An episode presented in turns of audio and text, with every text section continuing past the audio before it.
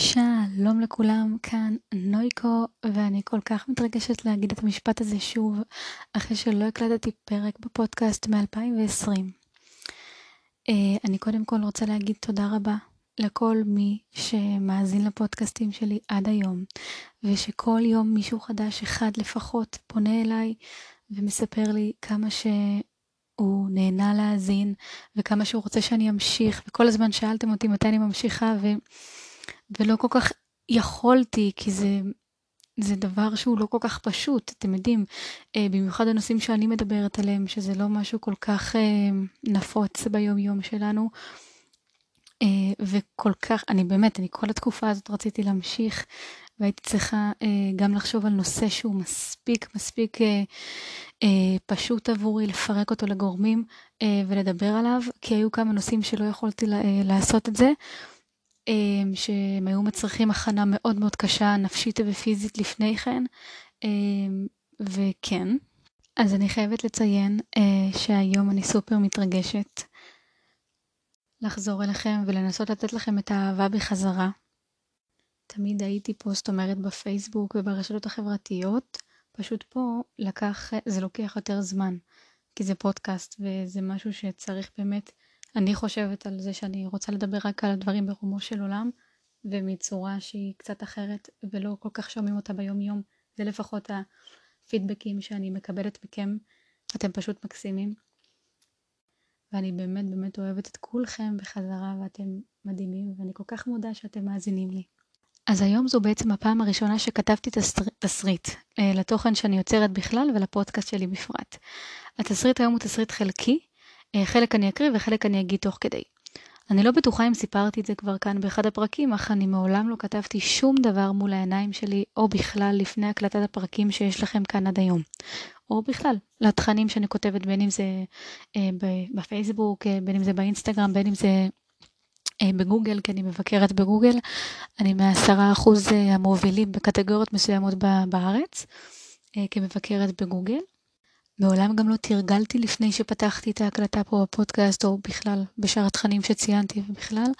אה, מעולם לא ערכתי כאן את ההקלטות בפודקאסט, הן נטו נקיות, ברוך השם, כמו שאני עושה עם התמונות שלי. אה, כדוגמנית ובכלל, אה, גם לפני הדוגמנות. מעולם אני לא ערכתי תמונות שלי בצורה שמעוותת את המראה שלי ומשקפת משהו שלא קיים במציאות. אתם כמובן גם מוזמנים לשאול את בעלי המקצוע שאני עובדת איתם, בין אם זה צלמים, מאפרים, ניקוריסטים וכולי.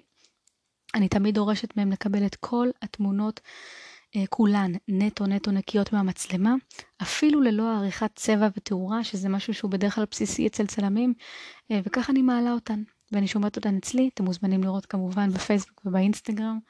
אה, נטו טבעיות, ללא טיפת עריכה ושינוי. אה, כי יש צלמים שכמובן, כמו שאמרתי, בלי קשר אליי, חייבים לערוך צבע ותמונה, לא משנה כמה המצולם והתמונה יצאו מדהים. אה, והעריכות האלו הרבה פעמים גורעות את היופי הטבעי של התמונה והמצולם. כי זה שאתה צלם לא בהכרח אומר שאתה יודע לערוך. אה, ותאמינו לו, אבל יש אנשים שעורכים באפקטים האלה שהיו של פעם, באינסטגרם או בכלל, וזה מבחינתם עריכה. ואתה כאילו מסתכל ואתה אומר, מה רע בתמונה הטבעית? היא יפהפייה וזה לא מוריד מערכך כצלם. להפך, זה רק אמור להעלות את הערך שלך כצלם. זה כאילו אנחנו חיים בעולם הפוך. אה, והיום אתם תשמעו כמה. אבל כן, בגלל כל החיים שמנסים להחדיר בנו וכל החשיבות והתודעות וההינדוסים שמנסים להחדיר בנו, אז אנחנו חושבים הפוך. אנחנו חושבים שהמתועש והמלאכותי זה היפה. אה, ולצערי מעטים האנשים שמעדיפים את האותנטי וה, והיופי הטבעי, כמוני, כי אין יותר יפה מהבריאה שהבורא ברא. אז כן, לצערי ולשמחתי אנחנו חיים בעולם הפוך, כמו שאמרתי, אה, שלעשות רע להרבה אנשים יותר קל מלעשות טוב.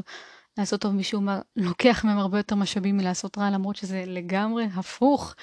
אה, לעשות טוב, אתם יודעים, אהבת חינם היא, היא בחינם, ולעשות רע צריך להשקיע כסף ומשאבים ומאמץ וזמן ובריאות וכעס ועצבים ואנרגיות.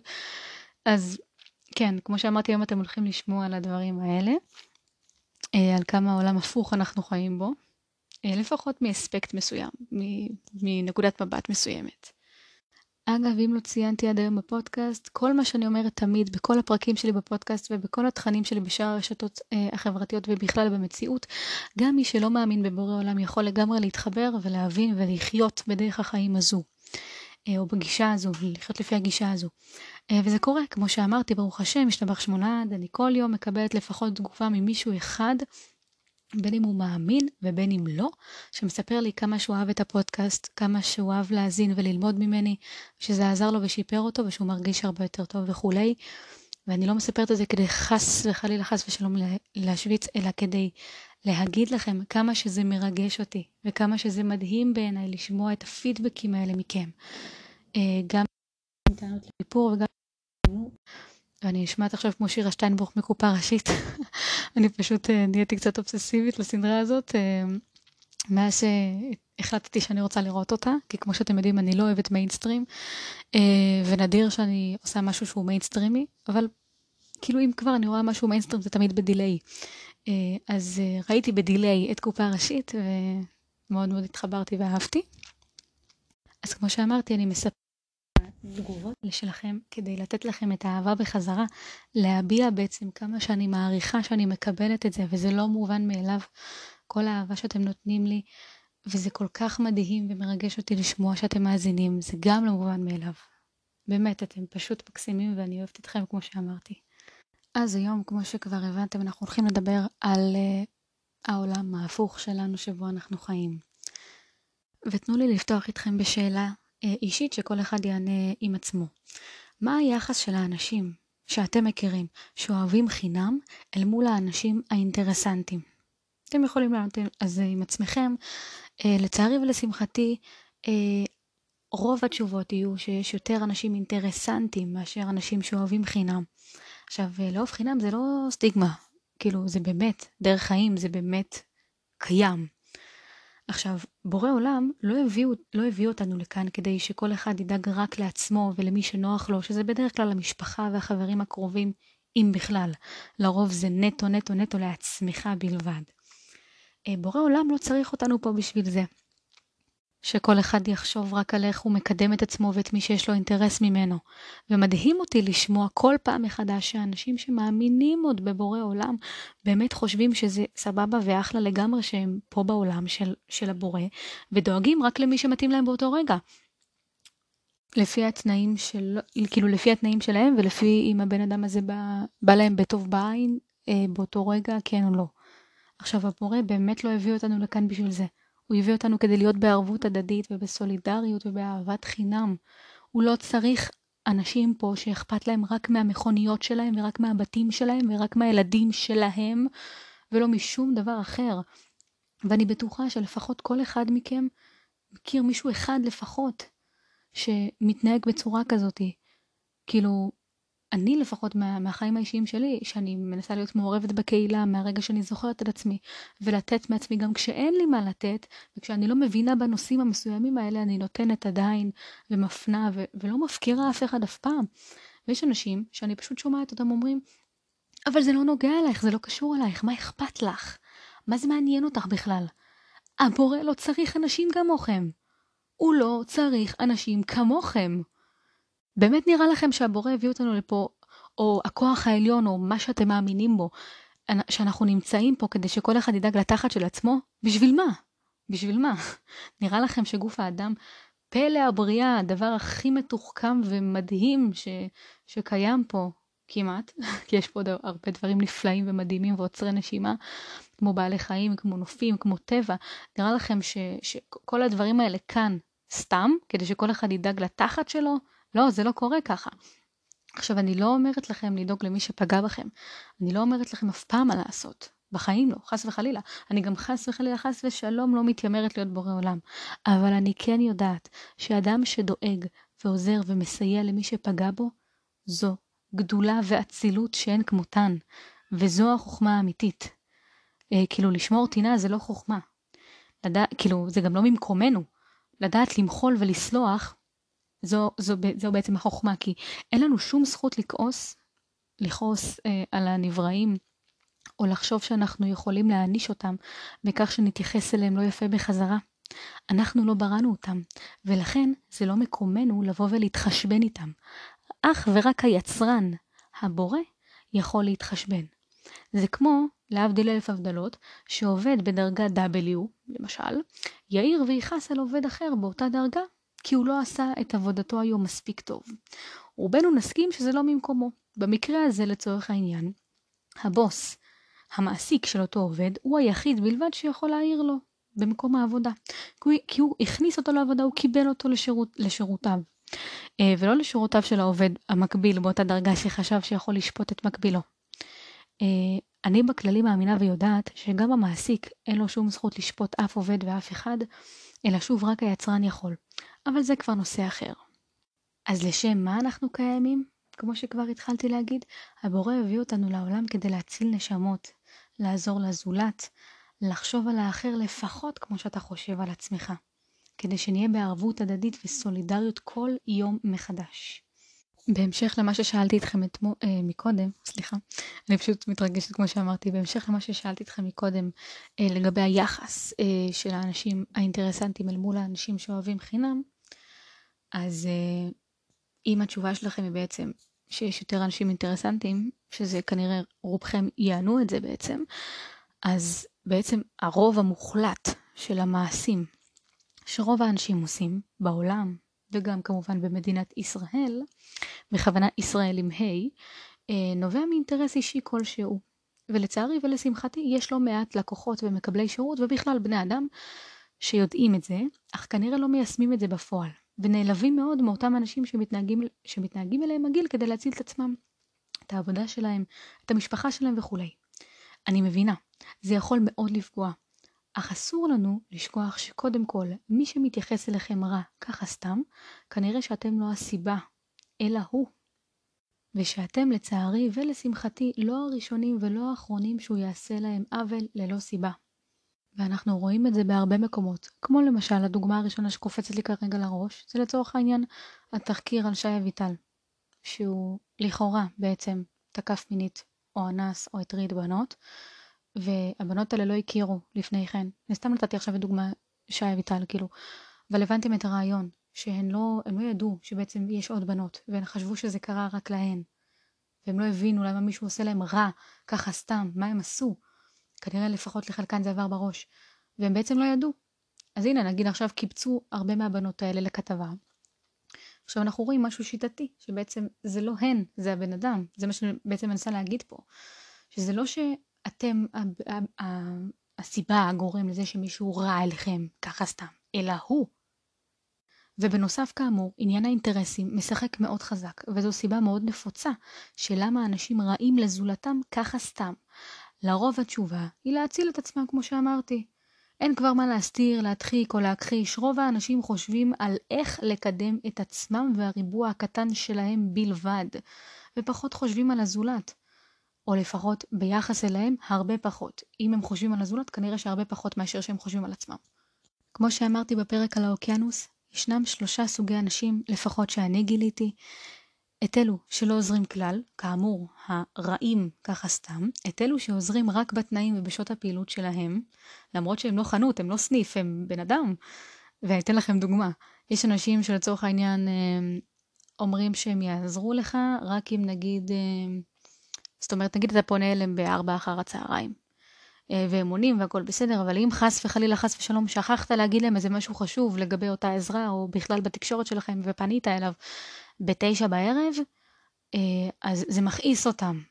אבל אחי, לא, לא היה כתוב שעות פעילות אה, בוואטסאפ שלך, או כשהתחלנו בעצם להיות בקשר. לא, אני לא יכולתי לדעת שאתה סגור לרגל אנשים שאתה עוזר להם בשעות מסוימות ובימים מסוימים. אני בטוחה שאתם מכירים לפחות מישהו אחד כזה. ואת הסוג השלישי, אה, שהוא הזן הנדיר ביותר, את אלו שעוזרים ללא שום הגבלת תנאי או אינטרס. שכמו שאמרתי, לצערי ולשמחתי, הם הסוג הנדיר ביותר. עכשיו, למה אני אומרת לצערי ולשמחתי ביחד? אה, והלשמחתי זה המילה השנייה, כי זה ברור שכולנו מצרים על דברים פחות טובים שקורים לנו. אבל הלשמחתי, ועוד כמו שאמרתי, במילה, המילה השנייה מבין השתיים, לאחר הלצערי, כי לכל דבר יש סיבה. והשם מכוון אותנו תמיד לדברים הטובים ביותר. ולכן כל מה שקורה לנו, גם אם אנחנו לא רואים את זה כרגע או בכלל, ואנחנו לא תמיד אמורים לראות הוכחות, זה כל הקטע באמונה, אה, זה לטובה, שהכל לטובה בעצם. גם אם זה נראה לנו ההפך הגמור מהטובה שלנו, בורא עולם יודע בדיוק מה אנחנו צריכים, וזה לא תמיד חייב להיות מה שאנחנו רוצים. ולדעתי, ככל שנרצה משהו באותו רגע, או בכלל, ונהיה לא סבלנים, ונחשוב שזה מגיע לנו, וכאילו נדרוש וננסה לעשות הכל בצורה לא, לא אתית כל כך כדי להשיג את זה, או אתם יודעים, לא מתחשבת בזולת, וננסה לדרוך על אנשים כדי להגיע לדבר הזה, לדבר הנחשף שאנחנו כל כך רוצים, לא משנה מה זה, ככה נקבל אותו במועד יותר מאוחר. אם בכלל. לא סתם אומרים, בטח בהשם. תנו להשם לכוון אתכם, תפתחו בו. זה בסדר וזה בריא לרצות, לחלום, לשאוף, אבל בואו נבדיל בין כל אלה לבין להתעקש ולהתחרפן אם לא קיבלנו מה שרצינו בדיוק כמו שרצינו. אנחנו כבר לא ילדים בני שלוש. אנחנו כבר לא צריכים להתחרפן ולהשתגע רק כי לא קיבלנו את הבובה שרצינו מהקניון. וגם יש כמובן עוד משפט שהוא נכון לחלוטין, האדם מתכנן והשם צוחק, וגם זה לא נאמר סתם. אני גם בטוחה שזה קרה לכם, זה קרה לי המון פעמים, ברוך השם, שנגיד קרה איזה משהו שהוא פחות חיובי, וחשבתם, וואו, כאילו, למה זה קורה לי? למה? מה, מה עשיתי? כאילו, דברים כאלה. ופתאום, אחרי תקופה מסוימת, בין אם היא קצרה או ארוכה, קלטתם שבעצם הכל, הכל, הכל זה, זה אבני בניין שבנו את הדרך או את הבניין, כאילו, למשהו טוב, למשהו חיובי, הכל קרה בעצם לטובה. הכל הסתדר לטובה, השתבח שמו לעד. אני בטוחה שאתם מכירים לפחות מקרה אחד כזה. שכאילו אמר, אה, בהתחלה נגיד התלוננו ואמרנו למה, למה, למה, ובסוף אמרנו תודה. תודה, איזה כיף. לא משנה במה אנחנו מאמינים. נגיד אנחנו מאמינים בבורא עולם, תודה בורא עולם. תודה. אז יש פעמים כאלה, אבל כמו שאמרתי, לא בכל הפעמים אתם תראו בסוף שזה היה לטובה. ולכן זה נקרא אמונה. כי באמונה אף אחד לא בא ומוכיח לך אה, כאילו לפעמים אתה רואה, אבל לא תמיד השם רוצה שתראה, שתראה שהדברים האלה קרו בשביל הטובה שלך בסופו של יום. זה כל הקטע באמונה. הבורא עושה לנו מבחנים, ברוך השם. הוא בוחן לראות אם אנחנו באמת מאמינים לו, או שאנחנו מאמינים לו רק בתנאי הנוחיות שלנו ומתי שטוב לנו. נגיד היום, ראיתי איזשהו סרטון שראיתי כבר הרבה פעמים, שמישהו שם אה, דיבר על זה שהוא, כאילו הוא בן כבר 34 והוא רוצה למצוא זוגיות, והוא התחיל להגיד אה, כל יום מודה אני לבורא עולם כדי שהוא ישלח לו זוגיות. אבל אמונה זה לא רק כדי להשיג ולקדם איזשהו אינטרס. כאילו, איפה היית עד גיל 34? לא האמנת בבורא עולם? אוקיי, זה שלך. אבל פתאום התחלת להתפלל אליו כדי שהוא יביא לך את הזוגיות? אוקיי, ואחרי שתקבל את הזוגיות, מה, תפסיק? תפסיק להתפלל אליו? תפסיק להאמין בו? זאת לא אמונה. זה אינטרס, לצערי. אה, אז כמו שאמרתי, הבורא יתברך עושה לנו מבחנים. לא תמיד אנחנו צריכים לדעת שהדברים, כאילו, אנחנו לא, לא תמיד צריכים לדעת מה בעצם ה, ש, התוצאה החיובית של כל הדברים האלה. לפעמים זה קורה ואנחנו פשוט לא יודעים. לפעמים אנחנו כן רואים את זה, כמו שאמרתי, ולפעמים לא.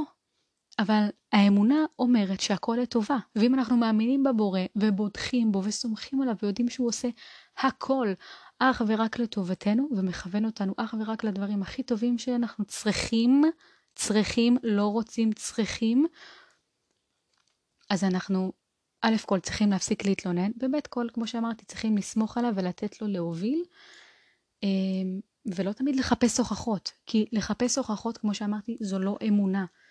לחפש הוכחות זה ממש ממש לא אמונה. אמונה, לא סתם אומרים אמונה עיוורת.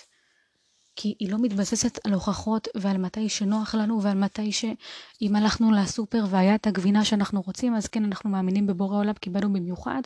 אבל אם לא הייתה את הגבינה שאנחנו רוצים אז פתאום אנחנו לא מאמינים. ולמה איזה חיים חרא ולמה זה קורה לי? ואתם בוודאי מכירים סיטואציות כאלה מאנשים כאלה או שאולי חלילה אתם בעצמכם לפעמים אה, כאלה ותמיד, תמיד, תמיד, תמיד חשוב להיכנס לפרופורציות. נכון, יש רגעים שהם מבאסים בחיים, אני לא אומרת שלא, אף אחד, כאילו כולנו חוטאים בזה כנראה, אף אחד פה לא צדיק, אה, גם לא אני, אה, אבל האמונה והמודעות זה כבר מספיק. זאת אומרת שאתה עושה את ההשתדלות, אה, לא, לא להתלונן, לא לקטר, להבין שהכל לטובה, וגם אם בטעות יוצא לך איזושהי תלונה או קיטור, בגלל שיש לך את המודעות, אז אתה עוצר רגע, אתה אומר סליחה בורא עולם, או, או אם אתה לא מאמין בבורא עולם, אז אתה מתנצל בפני עצמך ואומר, אני אתקן את דרכיי, לפחות אני שם לב, אני יודע להצביע על איפה הייתי כרגע לא בסדר, ואני אשנה את דרכיי, אני אשפר אותן, כדי לא להתלונן. כי תלונות עושות בעצם לא טוב. הרי אנחנו מתלוננים כי אנחנו רוצים שיקרה יותר טוב, אבל אנחנו בעצם עושים את הפעולה ההפוכה. זה העולם ההפוך. כי כשאנחנו מתלוננים, אנחנו מכניסים את עצמנו לבאסה, והרי ידוע שהבריאות הפיזית היא בעצם מושפעת מהבריאות הנפשית. זה ברור מעל ומעבר לכל ספק, ותחשבו על כמה פעמים אתם או אנשים שאתם מכירים אה, הרגישו לא טוב פיזית, כי הם בתקופה לא טובה נפשית. זה, זה קורה, זה ברור וזה כל כך, זה, זה כל כך מסתמך על זה הבריאות הפיזית שלנו, על הבריאות הנפשית. וגם בלי קשר לבריאות הנפשית, אתם יודעים, כאילו, זה כל כך משחרר להיות אנשים חיוביים, גם, כש, גם כשלא, לא הכל מסתדר. זה פשוט מדהים להראות אופטימיות אה, לעצמכם. אל, אל עכשיו תוכיחו את עצמכם למישהו אחר. זה פשוט מדהים. זה כל כך ישחרר אתכם אה, במידה ואתם מרגישים שאתם צריכים טיפה להוריד את התלונות והקיטורים והכל. אני בטוחה שאתם אנשים מדהימים בלי קשר, אבל אתם תראו, אם תנסו את זה, תראו כמה שזה משדרג לכם את החיים, כמה שאתם הופכים להיות אנשים באמת מאושרים ושמחים. גם אם דברים לא מסתדרים כמו שאתם רוצים, יש לכם את הבסיס, אתם עובדים עליו מאוד חזק, של להתלונן כמה שפחות, להעריך כמה שיותר, לא לקחת שום דבר כמובן מאליו, ואתם תראו כמה החיים שלכם יהיו פי מיליון יותר מאושרים ויותר מדהימים. לא משנה כמה קשיים ומה הגודל של הקשיים שיש לכם. וכמובן שאתם יודעים כבר שכל מה שאני אומרת זה או מניסיון אישי, וסלש או מניסיון אה, של הזולת, כי אני אוהבת לחקור ואני אוהבת ללמוד ולהיחשף לאנשים, לסיפורים ולדברים, ולא להתרכז רק בתוך התחת של עצמי, כמו מה שסיפרתי לכם מקודם, ששואלים אותי לפעמים, למה אכפת לך? אם זה לא קשור אלייך, מה אכפת לך מהאנשים, מדברים שלא קשורים אלייך? מה אכפת לך מהקהילה אה, הגאה? מה אכפת לך מזה, מזה? כאילו, דברים כאלה. אז אה, כאמור, מאוד מאוד חשוב להיות מעורב בקהילה. לא סתם אומרים, מכל מלמדי השכלתי, וזה גם בלי קשר לטובה האישית שלי. תעשו טוב לא בשביל לקבל תמורה בחזרה, כי זה לא חוכמה. זה אינטרס, זה אינטרס, לעשות טוב כדי לקבל טוב בחזרה זה אינטרס. צריך להיות עם לב נקי, לב טהור, לעשות דברים מטוב לב, ותאמינו לי שהבורא, או היקום, או מה שאתם לא מאמינים בו, ישלם לכם בחזרה. זה הרי לא סוד, זה ברור שהבורא משלם לכולנו, בין אם זה לטובה ובין אם זה לא לטובה. כל אחד מקבל את מה שמגיע לו בוודאות. אוקיי? ואתם, אני בטוחה שאתם יכולים למצוא איזושהי דוגמה אה, שעשיתם משהו טוב וקיבלתם משהו טוב, או שאתם מכירים מישהו שעשה משהו שלילי וקיבל משהו שלילי, או שאתם עשיתם משהו לא כל כך טוב וקיבלתם בחזרה. זה, דברים שקורים, הגל, הגלגל מסתובב. קרמה, אתם יודעים, קרמה היא לא ביץ', קרמה היא מלכה. מי שעושה דברים, גם כתבתי על זה פוסט בפייסבוק אה, אה, ממש לא מזמן, אה, שהוא בגדול אומר ש... שקרמה היא לא ביץ', ביצ'ים הם אלה שבעצם חושבים שהם יכולים לעשות פה דברים רעים ולברוח כאילו שאין בורא עולם בסיפור הזה. יש בורא עולם, והוא משלם לכולנו. וזה הדבר הכי טוב שיכול להיות. כי אף אחד פה לא יכול לברוח, לעשות משהו רע ולברוח ולהתחמק. זה תמיד יתפוס אותו, זה תמיד יגיע לפתח ביתו, זה תמיד ידפוק לו בדלת. תמיד, תמיד, תמיד. נגיד, עשו לכם משהו רע ואתם רוצים לנקום, למה? למה? יש בורא עולם, הוא ינקום הרבה יותר טוב ממה שאתם תוכלו לעשות אי פעם. עכשיו, גם אני חשבתי על הדברים האלה, זאת אומרת, אם נגיד מישהו פגע בי לצורך העניין, והייתה לי הזדמנות להחזיר לו, אמרתי, לא. כי לא משנה מה אני אעשה, וכמה אני אכאיב לו, הבורא יחזיר לו פי אין סוף, בחזקת אין סוף, בעצרת אין סוף, יותר ממה שאני אי פעם אוכל לעשות. אז למה? אני סומכת עליו, הוא יטפל בו כבר, וזה מוכיח את עצמו כל פעם מחדש. עכשיו, אני לא חס וחלילה, חס ושלום, בן אדם שמנסה לנקום ולנטוע, אתם, אני הרי מספרת שאני לא. אני סולחת ומוחלת, ובלי קשר אליי, בלי קשר למה ש... כאילו, בלי קשר לנוי כהן, הבורא משלם לכולנו. תרצו או לא תרצו, כאילו, ויש אנשים שתופסים את זה כקללה. למה קללה? הבורא גומל לכולנו. זה לא קללה, זאת המציאות, בין אם זה לטובה ובין אם זה לשלילה. אתם בוודאי גם מכירים את האנשים האלה, שלוקחים דברים כקללה, נגיד סתם. אה, אומרים על מישהו שהוא, נגיד תגידו עליי שאני מטר שישים ושלוש ואני אעלב לכם. למה אני אעלב? זאת האמת. זה כמו שנגיד אתמול ראיתי איזושהי סדרה, אה. סליחה על השאלה, ראיתי אה, את הפרק של הערבים שוב, ובאמת אחד הערבים שאמר שאנשים יהודים תופסים ערבי כקללה. למה זה קללה? זה לא קללה. כאילו, זה לא קללה. אה, זה כמו שנמוך זה קללה, זה כמו שגבוה זה נתפס כקללה, אה, זה כמו ששמן, רזה, קרח, אה, ג'ינג'י, עדות כלשהן, זה נתפס לאנשים כקללה. למה? למה? זאת האמת. למה זה מעליב אנשים? זה לא שאנחנו משתמשים בזה כמילת גנאי, אלא כשאנחנו באמת אומרים את זה באמת ובתמים, באמת, בלי שום כוונת זדון כלשהי, בלי שום כוונה לצחוק, לפגוע או להעליב או לזלזל, אנשים תופסים את זה כ- כמילה לא חיובית. אז כנ"ל גם כשאני אומרת שהבורא גומל לכולנו, יש את הבורים ועמי הארצות האלה, לצערי יש אותם בכל מקום, לצערי ולשמחתי, שחושבים שאני מקללת. לא. הבורא גומל לכולנו, כמו שאמרתי, גם בלי שנוי כהן תספר על זה. אז uh, אני מקווה מאוד, א' כל אני יודעת שהמאזינים שלי הם סופר אינטליגנטים והם אנשים נפלאים ומדהימים, ואני בטוחה uh, שאתם לא תופסים כקללות, uh, לא תופסים עובדות כקללות בעצם, שאתם חכמים ורוצים, אתם יודעים, לפתוח את הראש ולהשכיל וללמוד, כי זה באמת חשוב, זה חשוב מאוד, בעיקר בעניינים שקשורים לזולת, איך, לי, איך להיות בן אדם טוב יותר, איך אה, לעזור יותר, איך לפתוח את הראש יותר ב, ב, ולא לצמצם לעצמך אופקים, לא לך ולא לזולת. יש הרבה אנשים שאומרים, אה, אני לא יכול לעזור לך, למרות שהוא יכול וחצי. הוא פשוט אין לו כוח להתעסק בזה. אז הוא כבר ישר יוצר איזושהי אווירה שלילית שהוא לא יכול. הוא יכול, הוא יכול לעשות ככה, הוא יכול לעשות ככה, הוא יכול להתאמץ, הוא יכול לחשוב, הוא יכול להפעיל את הראש, אבל הוא בוחר שלא, כי זאת הדרך הקלה. ואני בטוחה שאתם מכירים אנשים כאלה, לצערי, באמת. גם אני מכירה אנשים כאלה. אבל כולנו יודעים שאותם אנשים, כשזה קורה לעצמם, או למישהו שקרוב אליהם, הם בחיים לא היו מגיבים ככה, או בחיים לא היו רוצים שיגיבו אליהם ככה כשהם במצב הזה.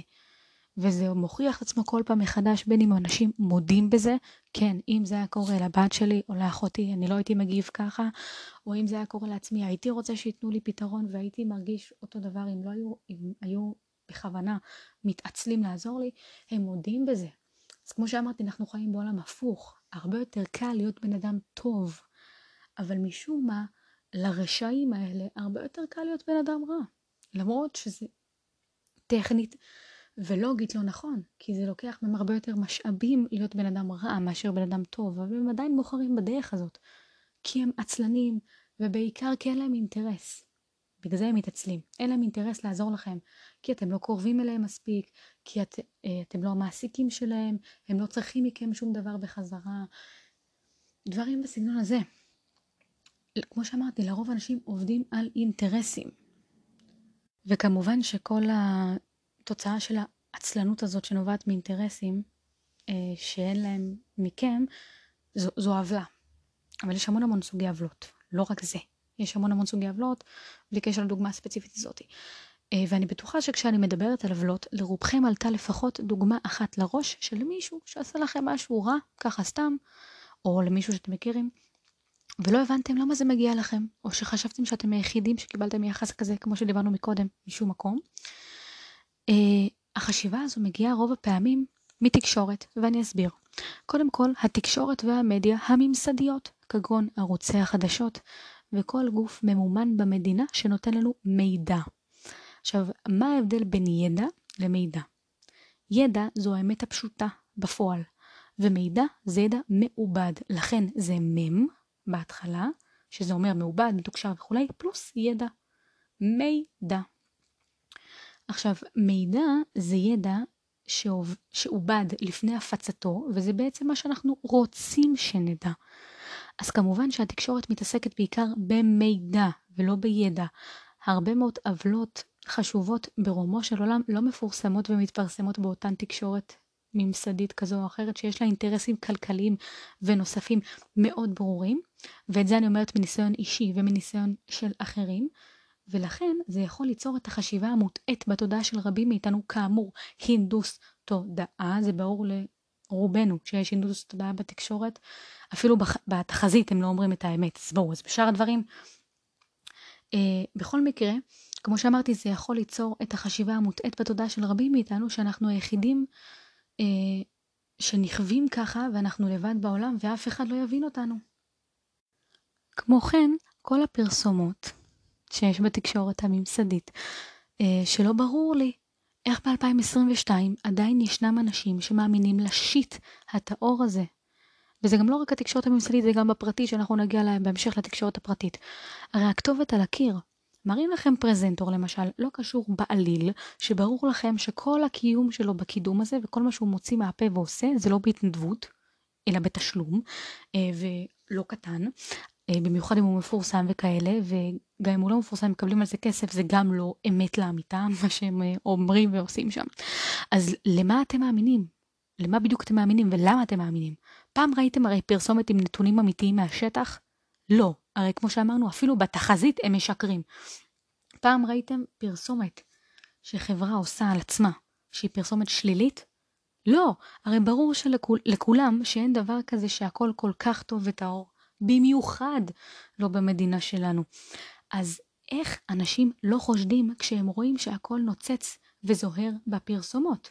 ועוד כשהם רואים שהפרזנטור שמייצג את החברה לא קשור אליה בעליל. זה באמת לא ברור לי.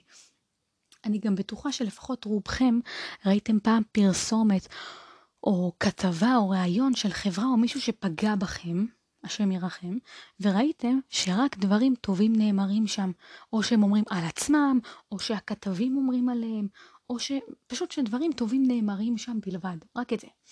אה, ובטח לא האמת נאמרת שם, וכנראה כעסתם לראות את זה כי ידעתם שמשקרים לשאר הציבור.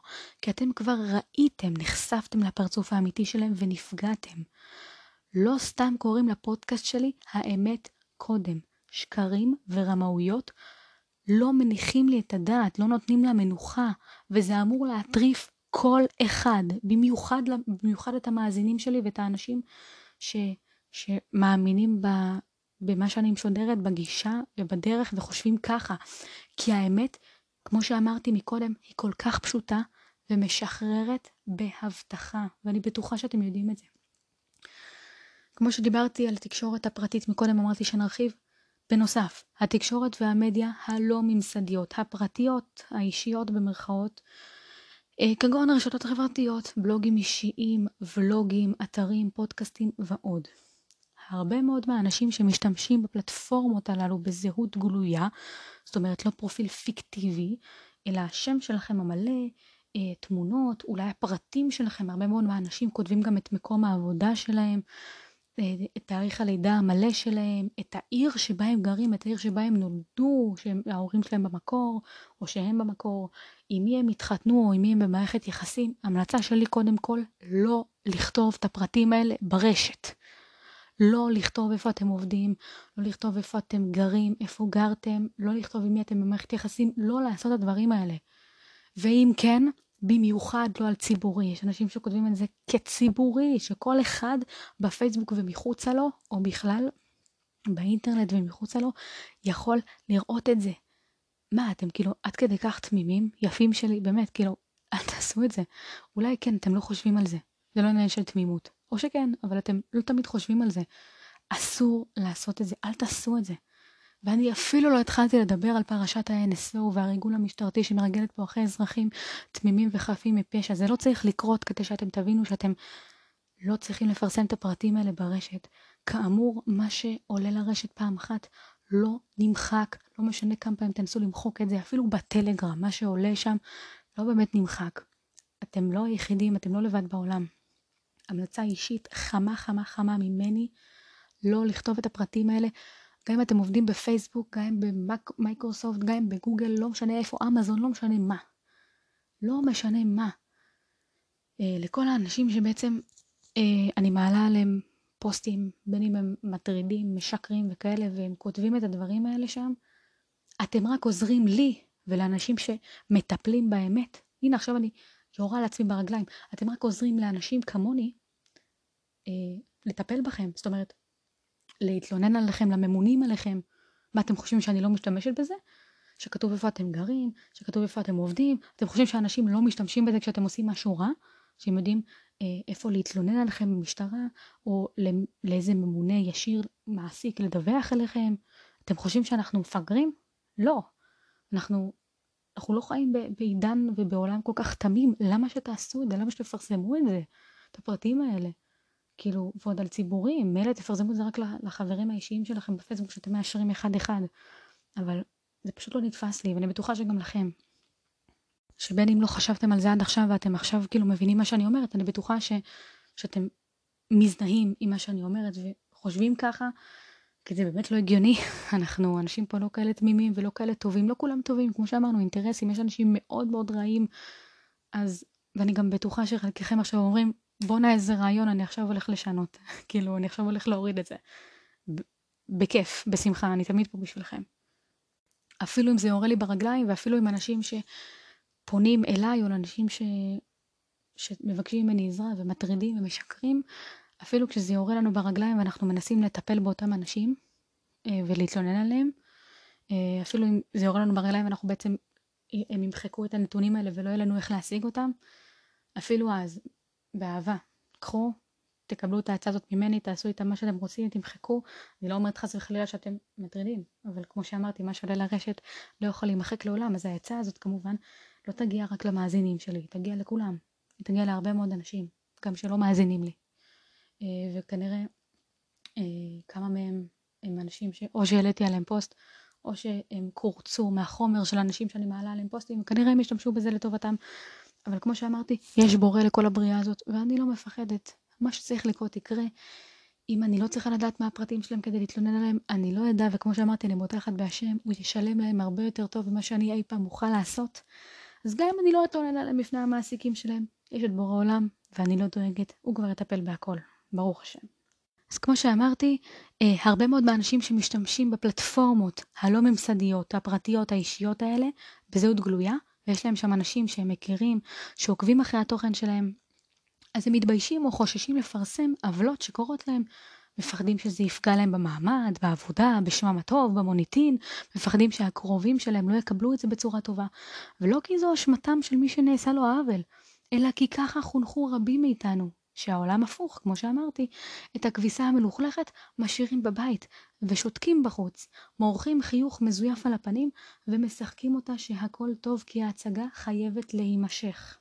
וזה מתקשר לזה שהיום אה, ראיתי עוד סרטון, בפעם המאה גם, אה, של סליחה על השאלה של אנשים שהותקפו מינית, ומישהי שם אמרה שכשהיא הייתה ילדה אפילו, ובעצם היא סיפרה לחברות שלה שהיא הותקפה מינית, אז אחת החברות אמרה לה, אה, זה לא נכון מה שאת אומרת, כי מי שהותקפה שותקת. כמו שאמרתי, העולם הפוך.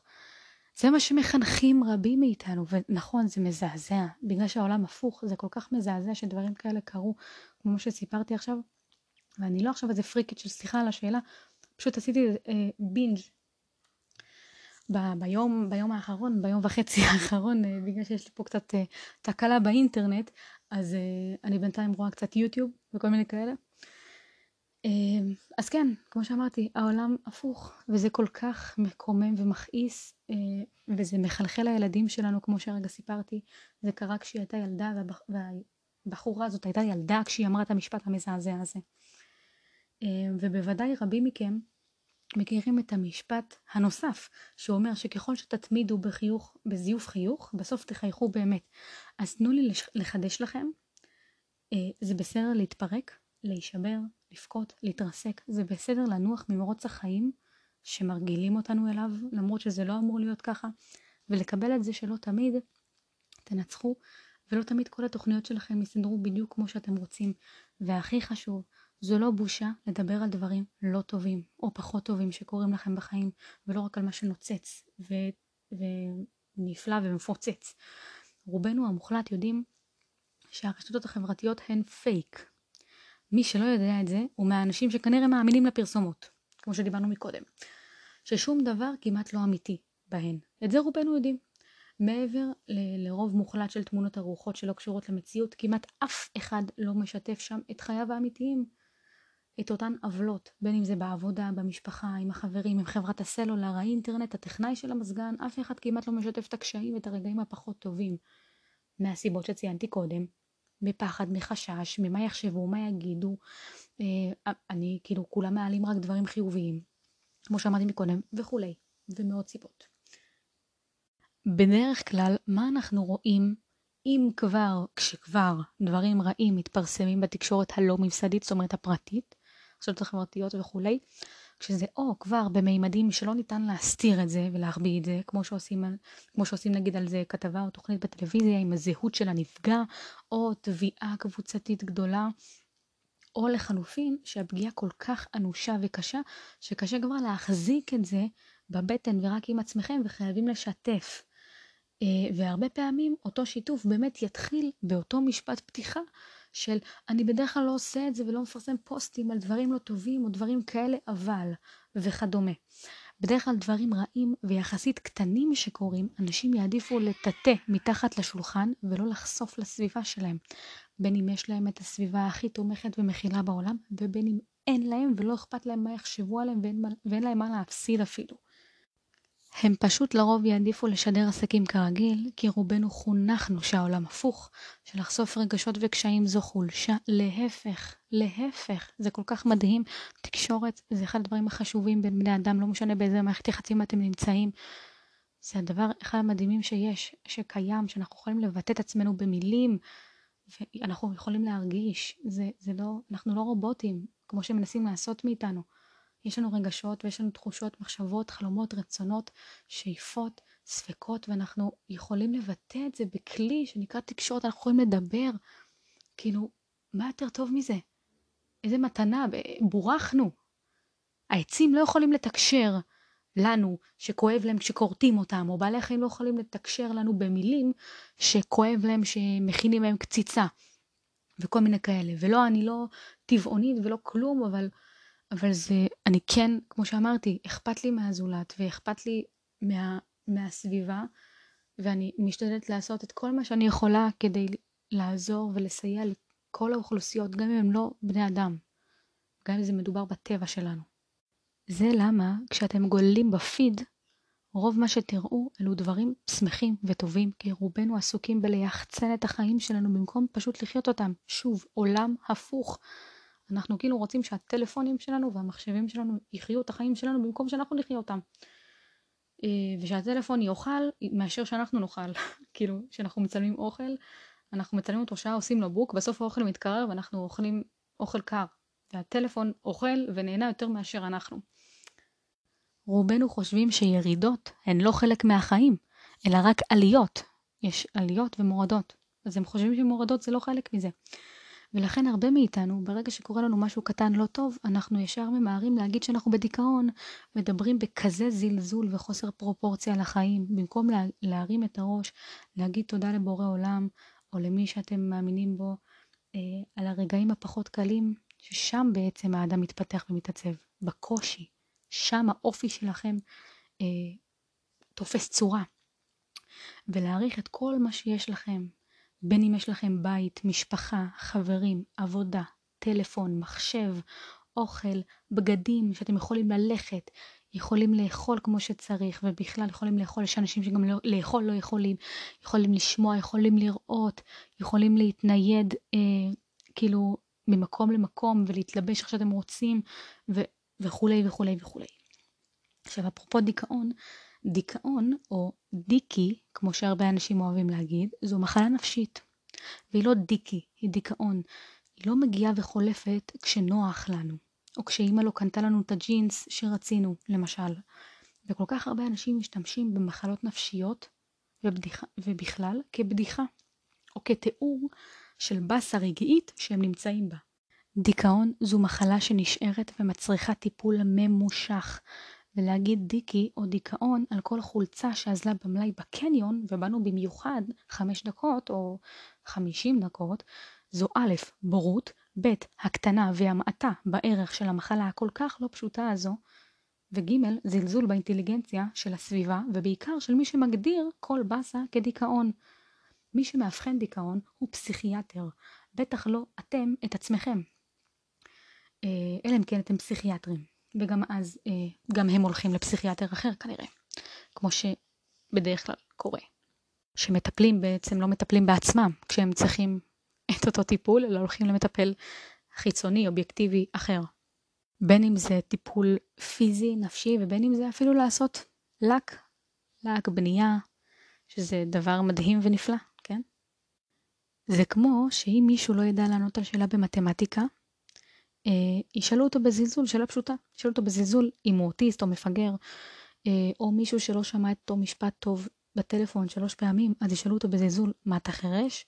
שאלו מחלות נוספות.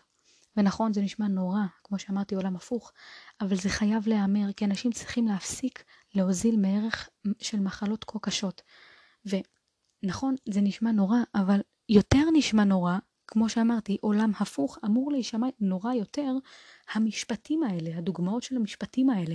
זה אמור להישמע יותר נורא מאשר זה שאני מדברת על הדברים, או שמישהו מדבר על הדברים ומנסה להעביר את זה לתודעה. שאנשים יהיו יותר מודעים לדברים האלה ולא, ויתנו לזה את הערך שנדרש ואת ה... ותשומת ללב ואת החשיבות הנדרשים. ואני לא אכנס עכשיו למה אני יודעת על אותן מחלות ואיך הן באמת נגרמות, אבל כשהן קיימות מדרך זו או אחרת, צריך לכבד את הסובלים מהן. ואני לא מתכוונת על כבוד, כמו שקרה לי ממש לא מזמן, כשהצטלמתי לסרט קולנוע ישראלי אה, על הריון, ועשו אותי אישה בהריון. למי שראה בפייסבוק העליתי את התמונות שלי ושל הבעל שהצמידו לי לסרט.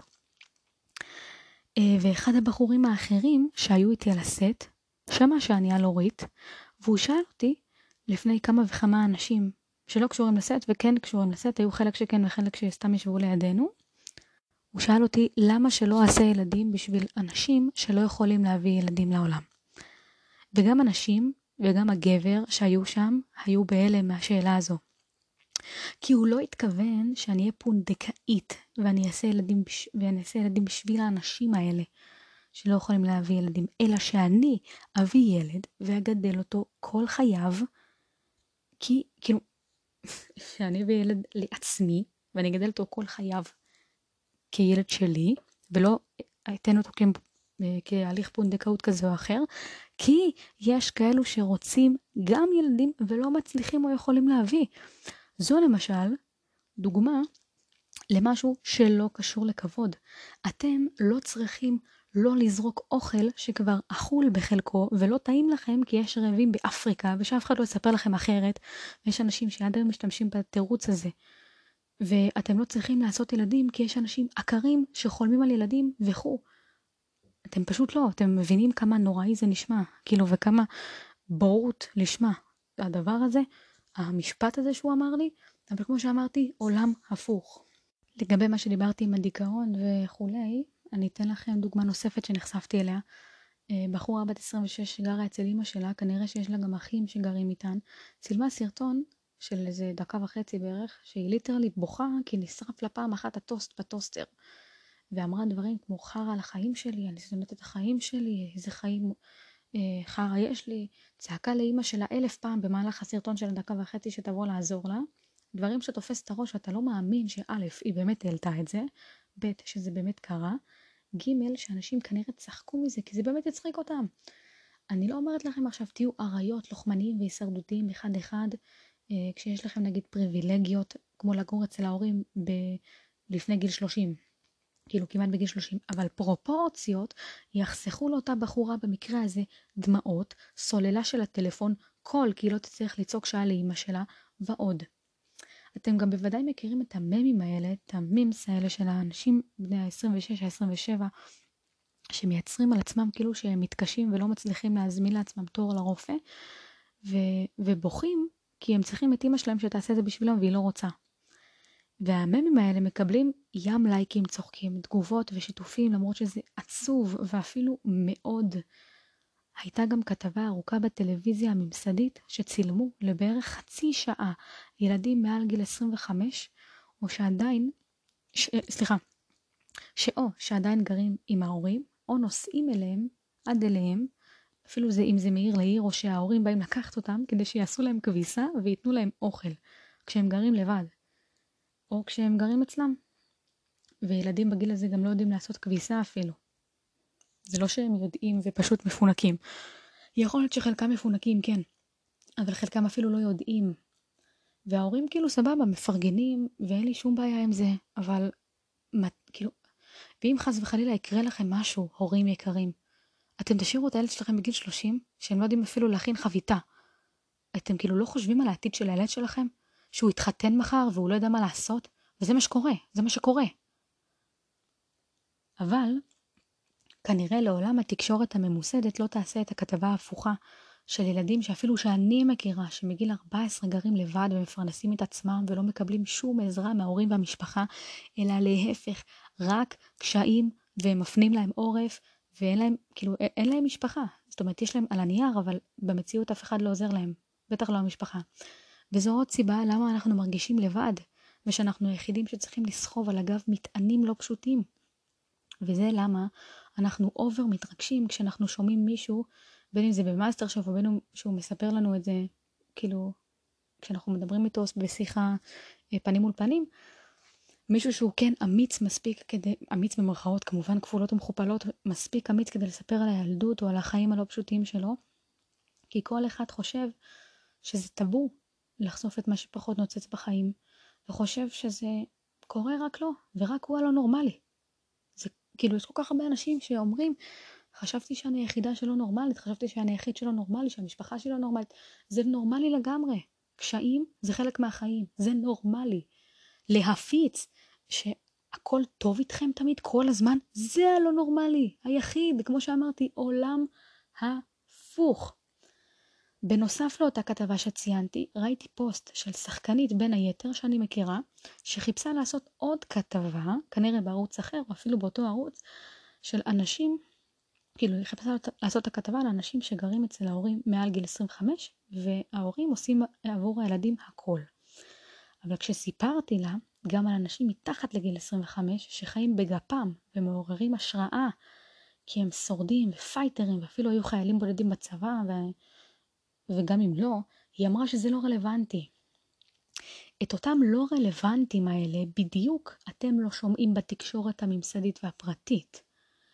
ולכן אתם לא יודעים מה קורה מאחורי הקלעים של אותן תקשורות ממסדיות ופרטיות, כמו המקרה הזה שהשחקנית המלהקת הזאת טענה שזה לא רלוונטי. והשלילה הזו, שכרגע נתתי כדוגמה, שאנשים נגיד ישר, כמו שאמרתי מקודם, ישר אומרים אני לא יכול, לא יכול, לא יכול, בלי לבדוק, כאילו בין אם אני לא יכול לעזור, בין אם זה לא רלוונטי, כמו שאמרתי כאן, בלי לבדוק, בלי לנסות, פשוט ככה סתם, כי זה לא משרת את האינטרסים, את הצרכים שלהם, זה רוע לב. זה פשוט רוע לב. עכשיו, זה או שהם עושים את זה במודע או לא במודע, או שהם חושבים שזה הנורמה, לנפנף אנשים. עכשיו, אני לא, כאילו, לי אין שום אינטרס. אין לי שום אינטרס, אני לא רואה תקשורת ממוסדת, אבל ניסיתי לתת להם נקודת מבט של כתבות שיותר יעריכו בתקשורת הטרשית הזאת. כאילו, ואני לא מדברת רק על עצמי, זה קורה גם לעוד המון אנשים. שום דבר, להפך, זה היה רק מעלה את הערך של הערוץ שלכם אם הייתם מראים את כתבות על האנשים שבאמת, באמת ראויים שיצלמו אותם, ולא סתם ילדים שקרובים לגיל 30 ועוד מפונקים אצל ההורים שלהם, ושוב, אין לי שום בעיה עם זה. אבל זה לא מעניין אף אחד. להפך, אנשים פשוט יושבים וצוחקים על האנשים האלה. צוחקים. שהם אשכרה משתפים פעולה ומוכנים שיצלמו אותם ולא מתביישים, כאילו. בזה אמורים להתבייש. זה עולם הפוך. זה עולם הפוך. ואני לא אומרת שיש לכם מה להתבייש שאתם גרים אצל ההורים, אבל שאתם מרשים שיעשו על עצמכם כתבה ותספרו כמה שאתם מפונקים וכמה שמפנקים אתכם וכמה שאתם לא יודעים כלום וכמה שהם באים לקחת אתכם מעיר אחרת כשיש לכם אוטו כדי לעשות לכם כביסה ולהכין לכם אוכל, שאתם לא מסוגלים עם האוטו שלכם ללכת לסופר הקרוב לביתכם ולהכין אוכל, או ללכת למכבסה, או לדאוג לעצמכם שאתם כבר גרים לבד, כאילו, זה הבושה, זה הבושה, והם כאילו, והם מתגאים בזה. וכמו שאמרתי, עולם הפוך, ואני בטוחה שלכם יש לפחות דוגמה אחת מהחיים שלכם, או מהחיים של הסובבים אתכם, שאתם מכירים, שקשורה לעולם הפוך הזה. עכשיו, לגבי אותו רוע לב, אה, שאמרתי, אה, זה ובכלל. מרוב שאנחנו עולם הפוך, האנשים הטובים חושבים שהם חייזרים, שהם מוזרים, שהם לא שייכים לעולם, רק כי הם פועלים ממקום טהור, טוב ונקי, ומשמחים את הבורא יתברך. למשל, כאילו, חס וחלילה אין הנחתום מיד על עיסתו, אבל הרבה פעמים אני חשבתי, באמת מתמימות, אמרתי, מה, אני כאילו, אני... אני איזה חייזר או משהו? לא, אני לא חייזר, כאילו, וגם שמעתי גם אחרים שסיפרו לי שהם מרגישים ככה. כנראה אני אעשה לזה עוד חלק, כי אני יכולה להקליט פה עד שעה, רק אגיד משהו אחרון. אתם מכירים את המשפט אל תהיה צודק, תהיה חכם? ניסו לגדל אותי על זה, כמו הרבה, הרבה מאוד אנשים. וסבתא שלי הייתה מספרת לי את זה כל הזמן. אבל האמת היא, שתהיה, תהיה צודק, אל תהיה חכם. כי להיות חכם זה לנסות לכסות על התחת שלך ולשחק במשחקים פוליטיים, אה, כדי, אתם יודעים, לא להכעיס אנשים ולקבל את מה שאנחנו רוצים. אינטרסים, זה משפט הכי אינטרסי בעולם. אבל להיות צודק זה להילחם למען הדברים החשובים באמת, גם אם אנשים יסתכלו עליך בעין עקומה, כי הם בורים ופשוט יתרחקו ממך תאבד הרבה דברים רק כי אתה הולך עם האמת שלך, זה מה שהבורא רוצה, שנלך עם האמת הטהורה שלנו, ולא נעגל פינות ונשקר ונשים אלף מסכות עלינו ונהיה צבועים, צבועים, כדי להשיג את מה שאנחנו רוצים. כמה פעמים אנחנו היינו צריכים לשקר רק בשביל, ו- ולהיות צבועים בשביל בן אדם רק כדי לקבל את מה שאנחנו רוצים ממנו. זה אומר, אל תהיה צודק, תהיה חכם. אבל מי, ש, מי שחשוב לו הצדק והאמת, לא יפחד לאבד לא את מקום העבודה שלו, ולא את החברים שלו, ולא את בני זוג שלו, ולא את המשפחה שלו, בעד האמת, אם האמת היא כל כך בוערת בדמה וכל כך חשובה. כי האמת היא אכן כל כך חשובה, אבל אנשים, בגלל כל ההינדוס וכל החיים שניסו להרגיל, להרגיל אותנו אליהם, שהכל זה מלאכותי והכל זה פייק, אנשים חושבים שהם באמת צריכים לשקר כדרך חיים, וכמו שאמרתי, האמת משחררת. לא העבודה משחררת, האמת משחררת, אבל מנסים למכור לכם שהעבודה משחררת. וכמה פעמים שמעתם בטח או בצבא או באזרחות, שאומרים לכם, תשחקו את המשחק הפוליטי שלהם, תעגלו פינות בשביל לקבל מה שאתם רוצים. למה אני צריך לשקר ולהעמיד פנים בשביל כאילו לקבל את מה שאני רוצה כביכול? אולי זה לא מה שאני צריך. אם בוחרים בי כי אני, כי אני לא מי שאני, למה, למה אני צריך להיות שם? למה אני צריך לא להיות מי שאני כדי שבן הזוג שלי ירצה אותי, או שכדי בעבודה ירצו אותי, או שבמשפחה ירצו אותי? כאילו, אני מי שאני, ומי שיאהב אותי, יאהב אותי בדיוק כמו שאני, ולא על מישהו שאני לא. אתם מבינים איזה עולם הפוך, ריבונו של עולם, כאילו, אני בטוחה שאתם מבינים את זה ואתם סופר אינטליגנטים, אבל אני מנסה בחלקת האלוהים הקטנה שלי לנסות לשפר את המקום שבו אנחנו נמצאים, למרות שאני יודעת בדיוק מה קורה כאן, אני יודעת, ואני גם מנסה להעביר את זה לסביבה שלי תמיד, בכל זמן נתון, אבל אני עדיין מנסה כי אני הולכת על המשפט, אל תהיה חכם, תהיה צודק. בוודאי שתהיה חכם, אבל לא החכם הממזרי, שמעגל פינות ומשקר ושם על עצמו מסכות כדי להשיג את מה שהוא רוצה, אלא תהיה צודק. תהיה צודק, כי האמת היא תמיד קודם, לפחות בחיים שאני מנסה להנחיל לעצמי ולאנשים שמסביבי ולא מסביבי ולכל האנשים שיש בגלל זה אני עושה את זה בפודקאסט, שגם אנשים שלא עוקבים אחריי ולא בסביבה הקרובה שלי, יוכלו להיחשף אליי וללמוד ממני ולקבל ממני דברים חיוביים לחיים ובכלל. אז כנראה שאני אעשה על זה עוד חלק, אני לא בטוחה, זה נושא מאוד מאוד ארוך, אמ, אבל עד כאן אה, זה להיום. יש עוד הרבה מה לדבר על זה כמובן. אה, אז אני הייתי נויקו, ואני כל כך מתרגשת לחזור, באמת, אני המז... אני, המזגן שלי פה על אה, קור, ואנחנו פה ב... בפברואר, שהיה אתמול גשם, וכאילו חם לי ואני מתרגשת, ואני כל כך אוהבת אתכם. אז אני הייתי נו... נויקו, ואת הרשתות החברתיות שלי אה, אתם יכולים למצוא בפרופיל של הפודקאסט ובפרופיל שלי. אה, אתם יכולים גם לראות שם את מה שאמרתי עם הצילומים לסרט הישראלי שעשו אותי שם בהיריון, ובכלל לראות את התמונות שלי כדוגמנית. שאני לא מהזמן האחרון דוגמנית אבל עדיין אתם מוזמנים לראות את התמונות שלי בפייסבוק ובאינסטגרם כמו שאמרתי את הרשתות החברתיות הכל מופיע פה בפרופיל של הפודקאסט ובפרופיל שלי ובעזרת השם יתברך אנחנו נתראה בפרק הבא ואף פעם אל תשכחו ללכת תמיד עם האמת שלכם, לא משנה כמה מנסים להוריד אתכם וכמה מנסים להיות רעים אליכם. תהיו אתם אנשים טובים, זה ישתלם לכם בסופו של דבר, אבל רק מטוב לב ובאמת מרצון אמיתי וטהור. וכן, כי אין מילה כזאת כנה, אלא כן. יאללה ביי, אני אוהבת אתכם.